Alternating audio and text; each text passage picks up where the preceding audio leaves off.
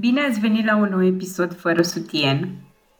Uh, episodul de astăzi e o ediție specială și probabil o să vă întrebați uh, de ce subiectele noastre sunt atât de diferite unul față de celălalt.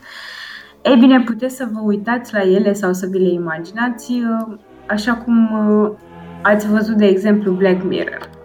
Adică o serie de filme diferite, dar care au aceeași umbrelă. În cazul nostru, umbrela e sutienul, iar atrocitățile sunt diferite povești, unghiuri și, de ce nu, secrete pe care le ținem ascunse în cup. Acum că am spus ce aveam de spus, hai să trecem la tema de azi. E un episod special de Halloween cu poveștile pe care le-am ținut în sân ascunse, mai ales când eram copii, un pic fricoși și acum suntem gata să le povestim. Ana, încep tu? Eu îmi amintesc poveștile care se spuneau pe pătură la țară seara, pe iarba rece din fața curții, la un pahar de țiculiță sau o sticlă de vin, când se adunau toți bărbații și femeile, să nu zic moși și babe, din împrejurim și uneori dintr-o bârfă în alta se ajungeau și la povești și erau Uh, uneori povești astea mai delicate cu dracu, cu moartea, cu cumva care aveau legătură religioase și, mă rog, eu le percepeam mai mult ca povești de groază. Dar poveștile care se spuneau în fața curții erau mult mai... pe mine mă, mă speriau mult mai mult decât dacă mă uitam la un film cu uh, fantome și spirite. Pentru că povestile alea cumva erau un mănunchi de mai multe lucruri. Porneau de la credință în Dumnezeu, în satana, în, nu știu, de la frici și spiritualitatea aia populară și cumva și un pic de moralitate, de povești care să te învețe ceva, chiar dacă sunt povești de groază. Da. Țin minte, eram, tot eram la țară într-o seară cu o vecină care ne spune povestea, era un nene, unul, Gheorghe, nu știu, în fine, să-i zicem Gheorghe. Poveștile astea se spuneau de parcă povestitorul ar fi fost implicat direct în poveste, de parcă îl cunoștea pe Gheorghe ăla, era Gheorghe de la două case depărtate sau fratele, în fine se cunoșteau, era povestitor, era în poveste cumva. Și nenea asta, Gheorghe, tot așa, a, se făcea că voia să ducă să, să dea cu sapa într-o zi de duminică. Contrar tuturor uh, opiniilor uh, nevestesii și, și vecinilor care îi spuneau că nu e bine ce face el, că așa mai departe, el și s-a dus și a dat cu sapa la câmp și seara, când se întorcea de la muncă, zice că era pe drum, seara se întorcea cu sapa pe umăr și că vede un om care mergea în dreptul lui pe gardul uh, caselor, de, de, pe marginea drumului și uh, el s-a oprit, s-a oprit și omul respectiv, care tot așa avea o sapă pe umăr. Și a pornit mai departe, a pornit și omul respectiv. Și la un moment dat, Gheorghe, omul nostru, începe, începe să-l apuce frica. Deși lui nu era frică de nimic. Și la un moment dat îi vine lui să-și facă semnul crucii. Și în momentul în care și-a făcut semnul crucii, umbra aia de pe gard s-a întors înspre el și i-a zis, și a zis scăpași câine. și apoi a dispărut. Acum sunt conștientă de faptul că nu am spus povestea așa cum a spus-o vecina aia, atunci pe mine chiar m-a... Au și un fel de a spune da. ei foarte teatral, mie așa mi se pare. Da. Reușesc să intre da. în pielea personajului, apropo de ce ai zis. Da, și pentru, și pentru cumva cred în ce spun. Corect.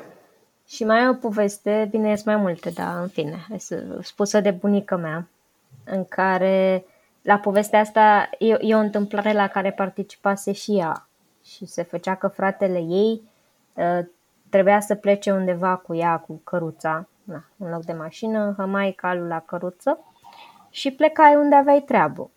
Și la un moment dat, bunica mea povestește că fratele ei, care avea frâiele, conducea căruța, a încremenit în căruță, nu mai, nu mai avea nicio reacție. Iapa, calul, a luat o ragoană și se îndreptau spre un lac. Și bunica mea în șocul ăla cea că a căzut în fundul căruței și atunci a văzut și ea ce văzuse fratele ei, ci că era o umbră care i-a demenea spre lac, căruță cu tot. Și atunci zice ea că a încercat că a încercat să-și facă cruce. Motivul crucii era mereu în fiecare poveste de dragoste. De dragoste, de groază. Poate spune și povești de dragoste după aia. Și da, bunica mea zice că nu putea să-și miște mâinile, a vrut să-și facă semnul cruce și nu putea să-și muște mâinile și zice că și-a făcut cruce cu limba și că a reușit într-un final să tragă de frâie, să stăpânească iapa și așa au scăpat să nu se nece în lacul cu căruță.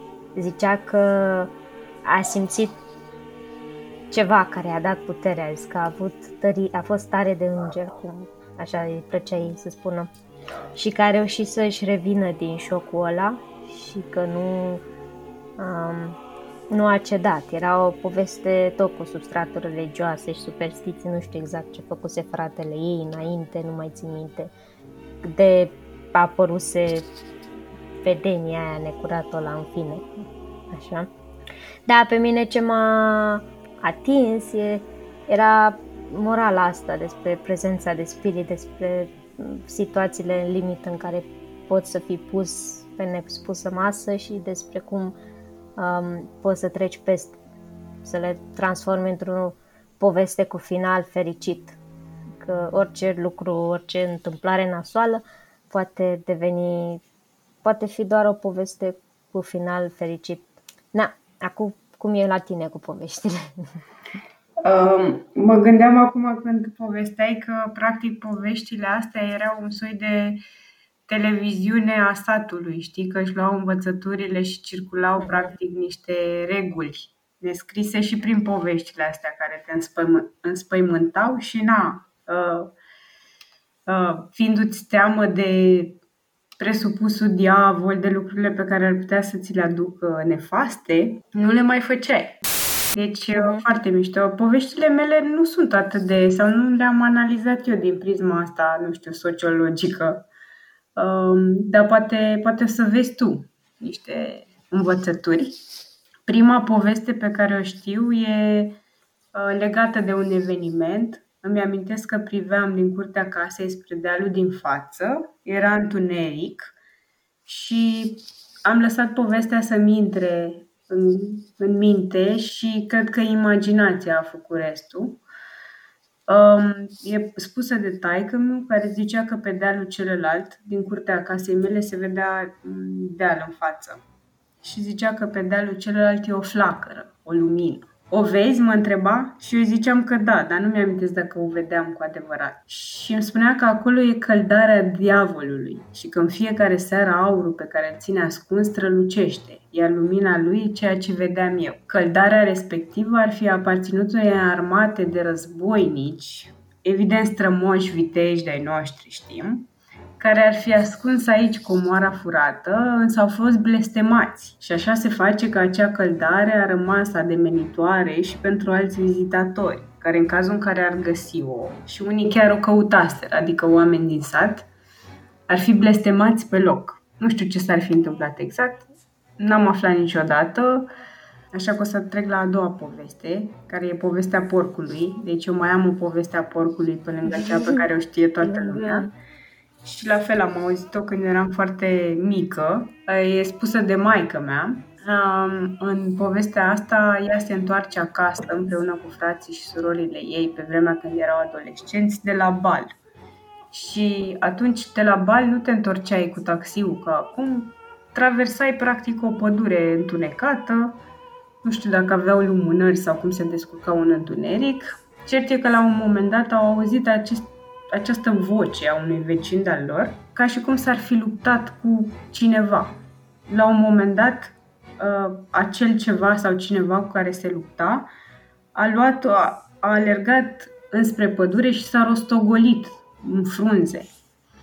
ei și-au dat seama că ar fi vecinul lor și au mers în direcția respectivă. Și când au ajuns, se pare că bărbatul era plin de zgârieturi și spunea că dracul însuși ar fi dus luptă corp la corp cu el. A doua zi, ce? Sau nevastă sa. Sau era beat, din punctul Dar să nu stricăm povestea de groază, pentru că a doua zi, în locul unde cei doi se războiseră, Lucerna culcată era martoră că a fost acolo un campionat om versus diavol. Um, mai aveam o poveste cu diavolul, dar cred că o să trec peste, că nu are atât miez. Pentru că povestea vrăjitoarelor e preferata mea. Asta pentru că am contribuit cumva la crearea ei cu propria mea minte de copil. Uh, oamenii din sat spuneau că există două vrăjitoare în sat, surori. Uh, uh-huh. Și um, că fiecare dintre ele, pentru a-și face vrăjile respective, trebuie să sacrifice la un moment dat ceva din viața lor. Știi că și în poveștile noastre de groază sunt anumite teme de tipul ăsta. Și uh, una dintre aceste surori uh, se pare că trebuise să plătească acest preț al magiei și la un moment dat a sacrificat un membru al familiei. Când spun sacrificat nu înseamnă că l-a omorât, pur și simplu că forțele uh, necunoscute pur și simplu au contribuit la evenimentul nefericit și anume moartea fiului ei. Ceea ce nu știu, și mai scary e faptul că e, a fost sau e prima înmormântare pe care mi-o amintesc. Poate pentru că era foarte impregnată de povestea asta de groază că mi-a rămas în cap. Și mi-l amintesc când sicriu, alb, slab și toate poveștile pe care mi le-am făcut în minte. Deci prima mea întâlnire cu moartea era fix în casa vrăjitoarei. Și o vreme, de câte ori o vedeam pe femeia respectivă mi-o imaginam fix călare pe mătură, fix punând la cale tot felul de vrăji și faptul că ea locuia cumva în afara uh, centrului satului, să zic, cumva înleznea ca povestea să fie și mai adâncă. Cert e că sora vrăjitoarei și ea vrăjitoare, cum spuneam la început, era bunica unuia dintre cei mai buni prieteni de-ai mei din copilărie și uh, vecină cu mine, uh, iar prietenul ăsta din copilărie despre care vorbesc chiar a murit uh, acum câțiva ani, la 20 și un pic. Deci poate fi încă un sacrificiu al magiei. Nu vom ști niciodată, I guess. Asta cu mormântarea, mi-am și eu prima mormântare la țară. Era... Nu știam femeia respectivă, deși stătea la două case de noi, dar cred că era bolnavă de ceva timp și stătea numai în casă.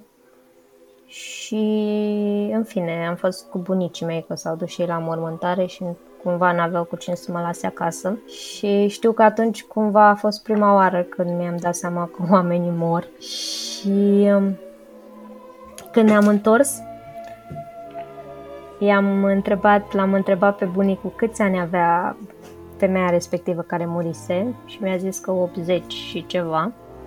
Și apoi l-am întrebat pe el și tu câți ani ai? Și că mi-a zis, nu mai știu, 60 și ceva avea, uh, am, am răsuflat ușurat, am zis, mai...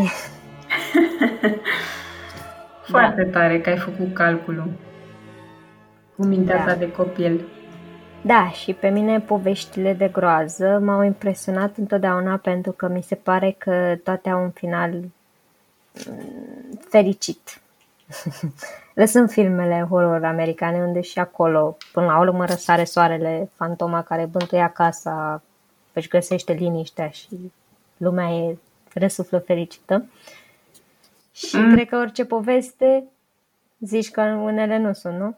Nu știu, nu prea m-am uitat chiar la... Nu sunt așa Poveștile de groază se termină, uh, adică din filmele horror, se termină cu happy end, dar la sfârșit întotdeauna se aud niște sunete, nu știu, da. adică e un fel de never ending story, știi? Dar uh, unele nu, nu mai sunt reluate, altele sunt reluate tocmai, adică cred că faptul da, că rămâne acolo un cinematografic.